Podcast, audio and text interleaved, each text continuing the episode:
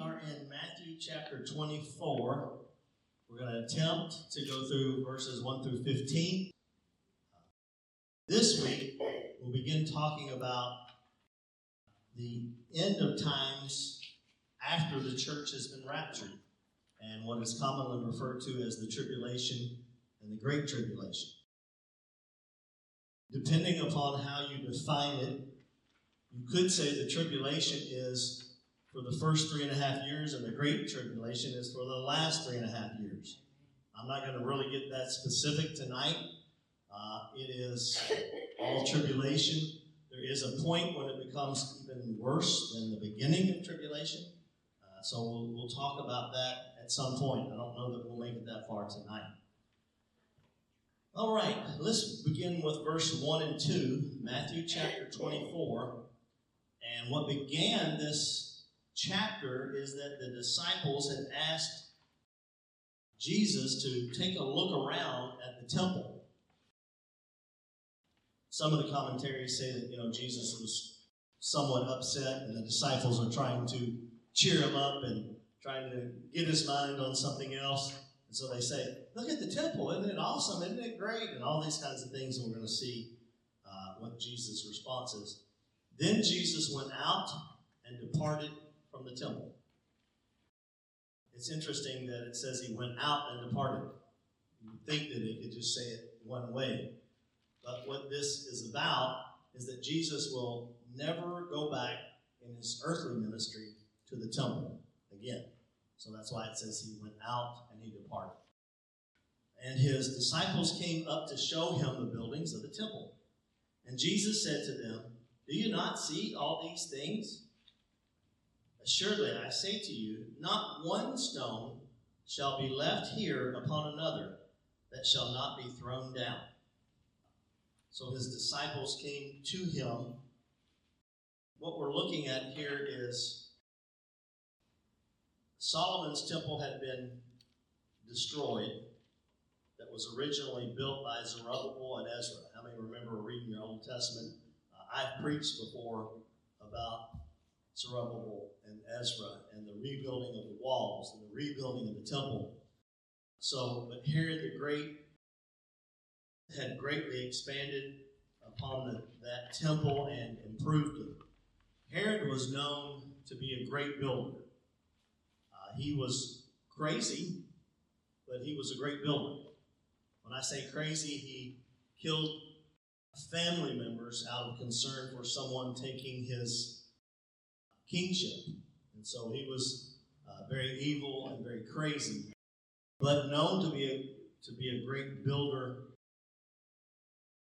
Jesus says, Not one stone shall be left here upon another. About 40 years later, this comes to pass. There was a Jewish revolution against the Romans in Palestine at first, it went well, but then the Roman soldiers came back and crushed the rebellion. And that happened in AD 70. Do we all know what AD means? After the death.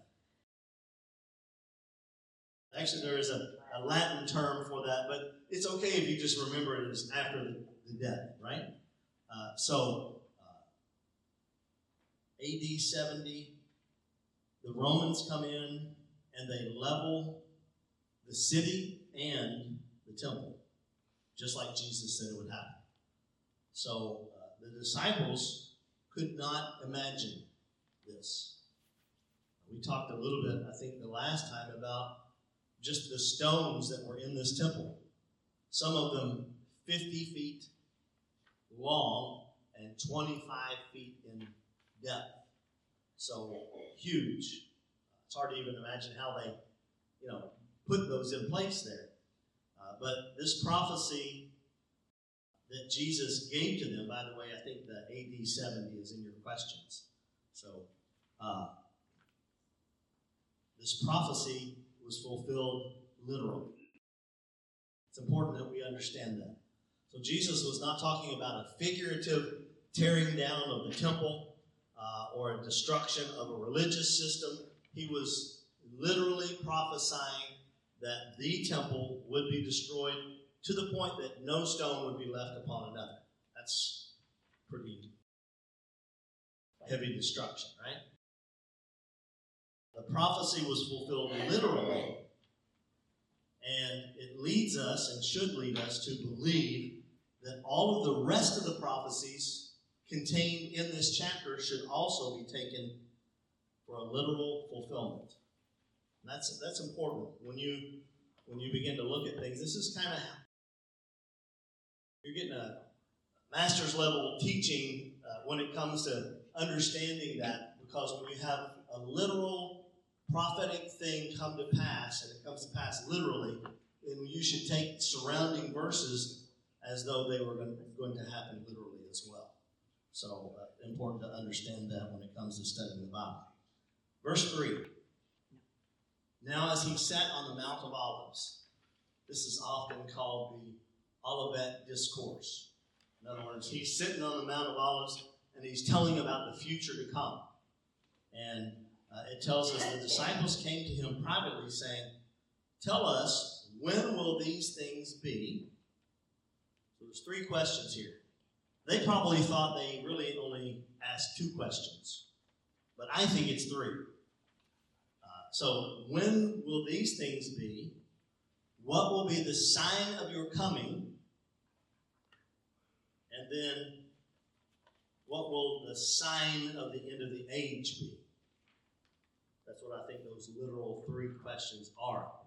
Uh, and the reason why I'm splitting those up is because we know from studying the last part of this chapter that uh, when Jesus comes back from the, for the church in the rapture, it is a different time frame than when he comes back at the end of the age, right? So he'll come and, and, and we'll be gathered up to him in the sky in the rapture. But this, they're also asking about the end of the age. So that is after the Great Tribulation. And Jesus comes back and he sets up his earthly kingdom here as well. Jesus had told them that the temple is going to be completely dis- destroyed, and it's just logical that the disciples would want to know when that was going to happen. Just in general, one thing you will notice about prophecy that relates to the coming of the Lord is that it is somewhat vague at times, and there's purpose in that. Because the Lord wants every generation. You know how many generations there have been since Jesus prophesied this? The, Lord wants every generation to be ready for his coming at any point, right? So there is, it's not that the Lord's trying to keep something from us, but there is a purpose in the vagueness of the timing in particular uh, that we see uh, for this. What will be the sign of your coming and of the end of the age? So uh, Jesus will answer these questions, uh, and they're going to be significant. You know, even when things don't come to pass in our generation, it's still important to know the Bible, right? Still important to know the prophecies. I will be honest with you, there are not a whole lot of prophecies that are left to fulfill. But there are some concerning the end of the age. Like we talked about last week. The revelation of the Antichrist. The tonight we'll talk about the abomination of desolation which is yet to come. Uh, so uh, there, there are some things that we're to still look for that will come to pass. verses 4 through 8. This is where Jesus begins to kind of describe the world conditions during the period of the disciples at his ascension and then the time preceding after that in his second coming.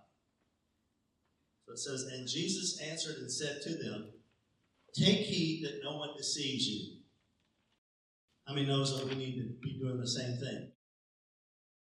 Make sure that nobody is deceiving you. How do you do that? Get in the Word, right? Study it line by line, precept by precept. Uh, dig it out. Look at as much as you can.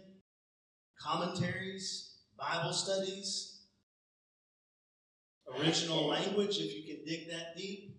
I like to do that. Some, some, you don't have to, but you know, hey, some people like to do that. So take heed that no one deceives you, for many will come in my name, saying, I am the Christ, and will deceive many. How many knows that that has been happening since Jesus and continues to happen, right? There's always someone out there saying, Look, here, Jesus is over here, or Jesus is here, or he's come back here. Uh, so we, we see that that uh, is continuing to happen. And you will hear wars and rumors of wars. Many in our day are hearing of wars and rumors? I'm going to just challenge your mind. None of these are the specific sign of the end of the age. All of them combined are. Right? So you're going to see things like wars and rumors of wars. People saying that they're the Christ. See that you're not troubled, for all these things must come to pass, but the end is not yet. For nation will rise against nation, kingdom against kingdom. We see that, right? Continuing to happen. And there will be famines. We've seen famines, and I, I, I remember reading and seeing about famines uh, uh, in the news. Uh, it's been happening for ages. Pestilences. Many people describe COVID as a pestilence. Uh, and earthquakes in various places. Have you seen the rise of earthquakes lately? All these things are the beginning of sorrows. If you underline in your Bible, I think the beginning of sorrows would be a great thing to underline because we're going to talk about that. What does that really specifically mean in the original language? Take heed that no one deceives you. I was alive and I was graduating high school in 1984. And there was a book coming out. I think it was 84, might have been 85. It said 84 or 85 reasons why the Lord's coming back this year. Do y'all remember that? Might have been 88. I don't know. But there was, and then when it didn't happen, they came out the next year with another one, 80, nine reasons or 80, whatever, so many reasons, one reason more why the Lord is coming back, right? And what does the, the Bible tell us about the return of the Lord? Jesus no one, no one knows, right? No one knows but the Lord. Not the angels, not uh, any of those. See that you're not troubled, for all these things must come to pass. All these catastrophes must happen singularly, they do not describe the end of time, but combined, they give us a, a big sign that we're headed. Do you see the the acceleration of these things? That's really what you're looking for, and I, I certainly see that in uh, earthquakes and some of the other things. The acceleration of those. All these are the beginnings of sorrows. Beginnings of sorrows. In the literal translation, that means the beginning of labor pains. Wow. That's pretty descriptive, isn't it? The beginning of labor pains. Now, I've never had a baby, never birthed one. But it's because I physically can't, right? I'm not sure I'd want to, even if I could, but because um, it was really painful. What do you notice when the birth is about to happen? Increase in intensity, uh, not only intensity, but time, right? So they come quicker and more intense. So that's what Jesus is really talking about here. He's saying, oh, yeah, you're going to see rumors of wars and wars. You're going to see pestilences. You're going to see earthquakes. You're going to see all these things. But when you begin to see the intensity picking up and the speed picking up, might be a aha moment to be really watching for, uh, you know, the end of the age.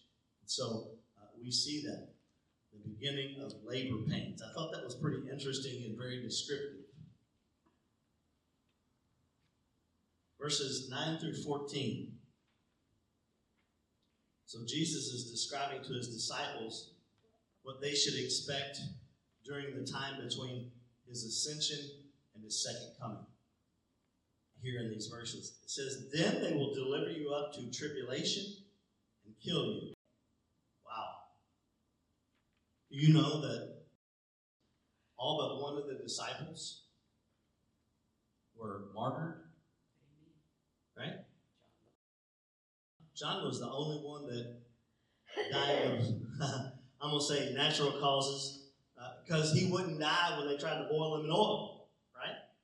Uh, and when they tried to kill him in so many other ways because uh, he had still had something in God's plan to do. So they'll deliver you up to tribulation, they'll kill you, and you'll be hated by all nations for my name's sake.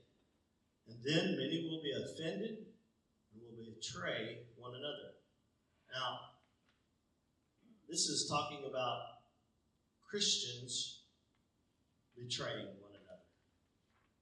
Christians who left the faith, left their belief in the Lord, and then they begin to betray other Christians and then will hate one another. Then many false prophets will rise up and deceive many. And because lawlessness will abound, the love of many will grow cold. But he who endures to the end shall be saved. Well, there's a message there in it. Hang on. Look at your neighbor say, hang on, right? Hold on. Wait. Uh, endure to the end. Because the prize goes to the not to the swift, to the one who endures to the end. Right? And this gospel of the kingdom will be preached in all the world. That's good news. That gives the world an opportunity to know Jesus, to know the saving plan of God, as a witness to all the nations, and then the end will come. Jesus told the disciples, You should expect to be persecuted he's telling them all about that. Uh, the persecution, especially the betrayal, will reveal those who were traitors to the church, uh, as well as uh, as well as traitors within the church. Right? Uh, false prophets will arise, saying that you know when we did uh, First Thessalonians, I think it's First Thessalonians, could have been second, but one of the questions there was, has the Lord already come? Because they were, they were, that's one thing that they were concerned about. They were wanting to know, has the Lord already come? Paul assures them, no, there's certain things that have to come to pass.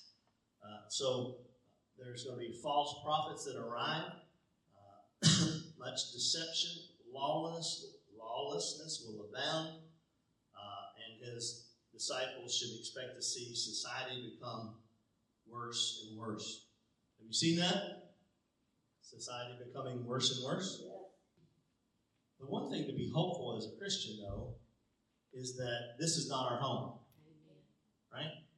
And so, even though the world's getting worse and worse, the Bible tells us to look up because our redemption is drawing nigh. Right? Uh, it tells us to that for, for us to hold on, to hang on, to have endurance, to have perseverance. Right?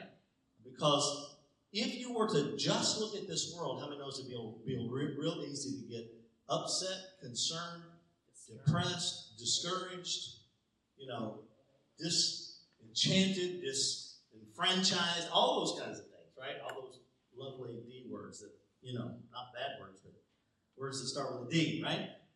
Disenchanted, disenfranchised, all those kinds of things. It'd be easy we have to still watch ourselves to understand that this world is not our home. How many occasionally, I'm raising my hand, occasionally have lost sight of, oh, this world's not really my home. You know, temporary, for, for a moment. You, you kind of look at what's going on in the world and you can't believe this is happening. Overwhelmed at what's going on. But we can also be assured that we're drawing closer and closer to the Lord's coming. So it's important. Now, I love this because we play a part in this. It says, This gospel of the kingdom will be preached in all the world as a witness to the nations, and then the end will come. We have a part to play in that.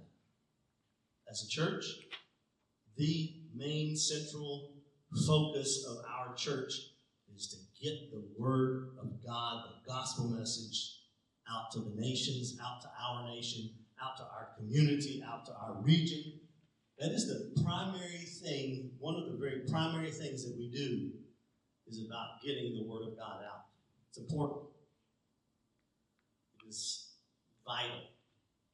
And if we do our job, uh, maybe we'll help hasten. I know the Lord has a time, so don't come back to me. But maybe we'll help hasten the coming of the Lord, right? And the end of the age. If we'll get out and make His word proliferate and preach the gospel message. How, pastor, I'm not a I'm not a pastor. I'm not a preacher. How do I preach the gospel? Just exactly the way you live. Right? I know it sounds cliche, but many times we will say things like, "You may be the only Bible that people read." So, and there's truth in? Uh, I was amazed to find out, you know, a decade ago that in our community there are people that never heard of Jesus Christ. I was like, what? Are you kidding me? How's that even possible? Right? But there's a great influx of people from other nations here.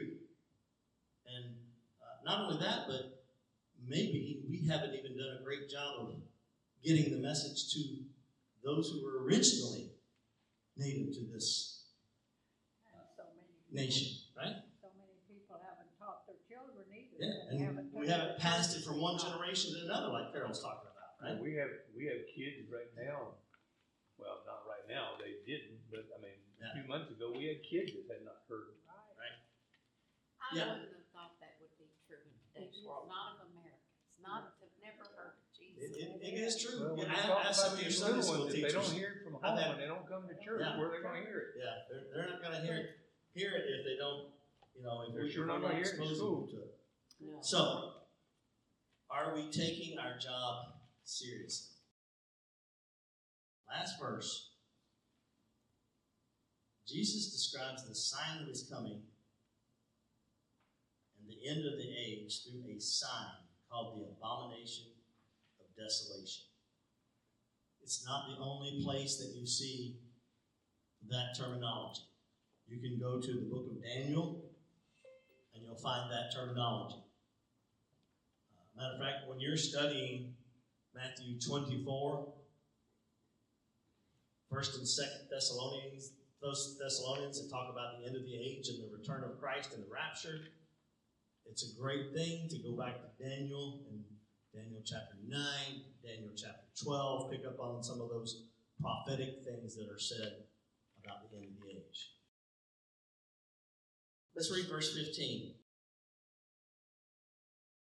Therefore, when you see the abomination of desolation, we'll talk about what we really believe this to be and some historic things that happened that kind of uh, give us an example of the type of thing that could happen at the end of the age with the abomination of desolation. So, therefore, when you see the abomination of desolation spoken of by Daniel the prophet standing in the holy place, the holy place, when- I will tell you this when you dig into the original language about the holy place, it is the temple. You can look at it figuratively and say, oh, the holy place is inside of me. No, this is talking about the temple in Jerusalem. Yes. So, uh, whoever reads, let him understand. So, the abomination of desolation speaks of the ultimate desecration of the Jewish temple. There will be an establishment of an idolatrous image in the holy place itself.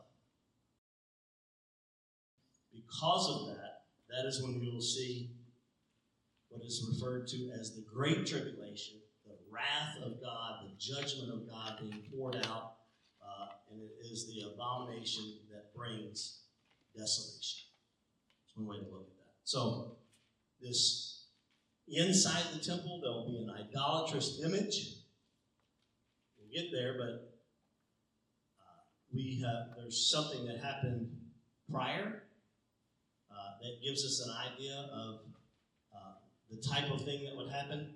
And then I believe when we look into the future, that the Antichrist will be involved in this abomination of desolation. So, uh, standing in the holy place. By the way, there are some, and I agree with my commentary and se- several others that I read, that think that the abomination of desolation took place in AD 70. Remember when the temple was first destroyed? But too many things stack against that. That is, uh, that did not happen. That was a historic event. That was something that was uh, very important, but it was not the abomination of desolation. So the fulfillment of this prophecy about the abomination of desolation was highly unlikely until the year of 1948. What happened in 1948? Jerusalem. Jerusalem became, or Israel became a nation, right? In a day.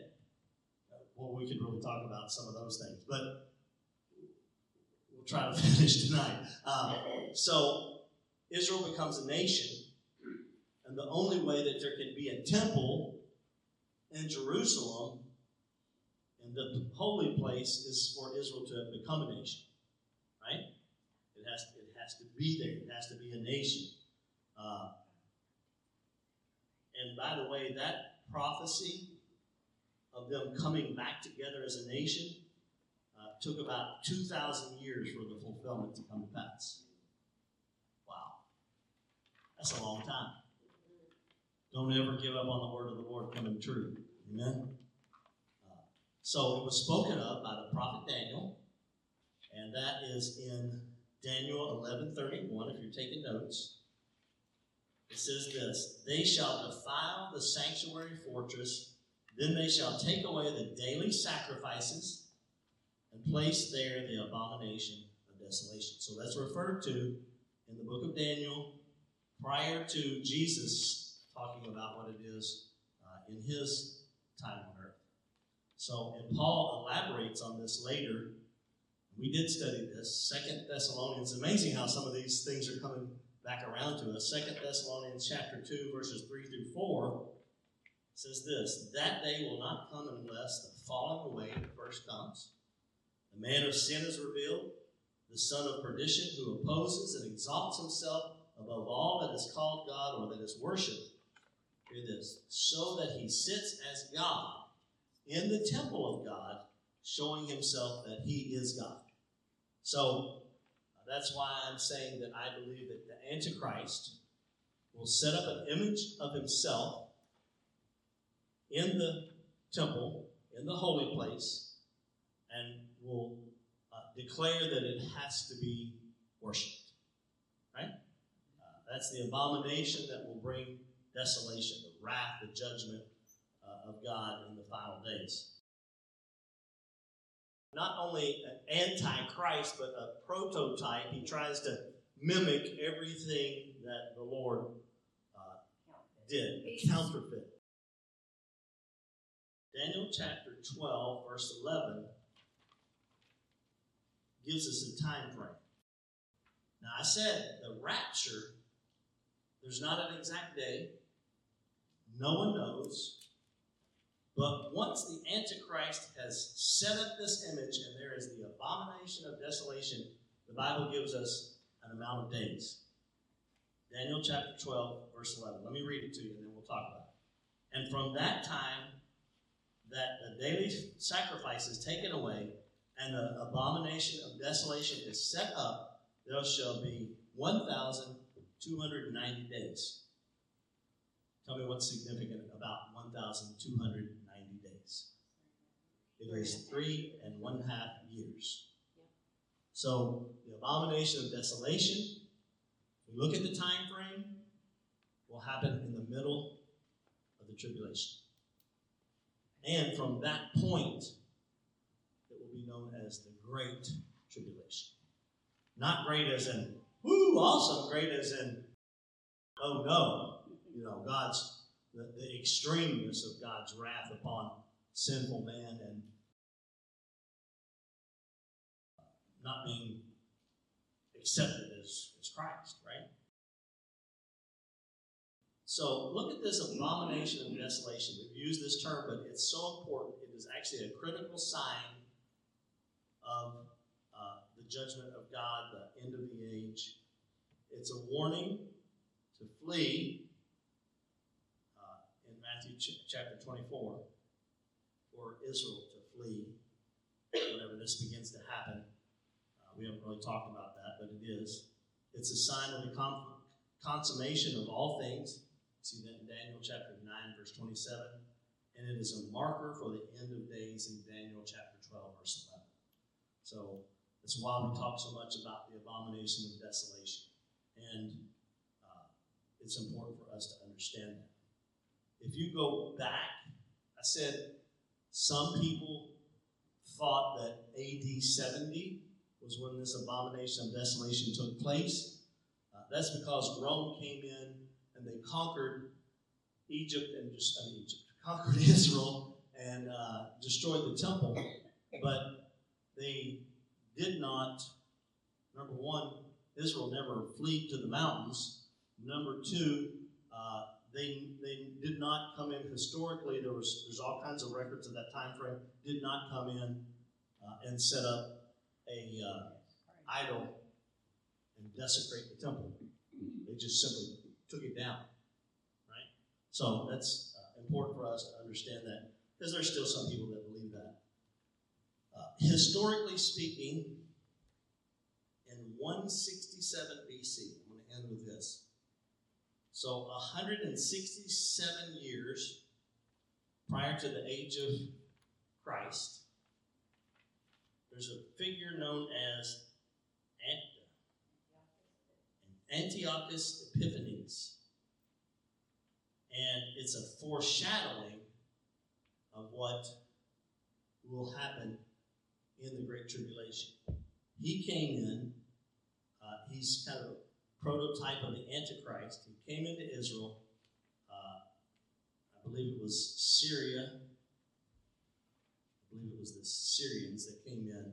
He came in during that uh, time frame and he desecrated the temple and he offered a sacrifice of a pig on the altar to Zeus. Zeus is that mythological, essentially, he's the little g, god of all the little g gods, right? Uh, and so that is a foreshadowing of what is believed to happen in the Great Tribulation. Let's go through the questions. Question number one When was Jesus' prophecy about the temple fulfilled? AD 70. Question two Because Jesus' prophecy was fulfilled literally, what does that indicate about, I should say, the other prophecies in this chapter? that they will also be fulfilled literally, right? Uh, question three, according to verse three, what three questions did the disciples ask? Time frame. When will this, these things have be? Number two, what's going to be the sign of your coming? And then number three, what will be the sign of the end of the age? What is the literal meaning of beginning of sorrows? Beginning of labor pains.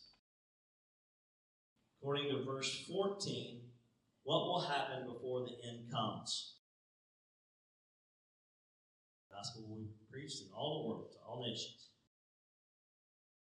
According to verse 15, what is the specific? I'm calling earthquakes and all those other kinds of things as Disaster. as- and disasters and all that kind of thing. I'm calling, they're signs, but the specific sign of the second coming of the Lord, according to verse 15, is what? The Abomination of desolation.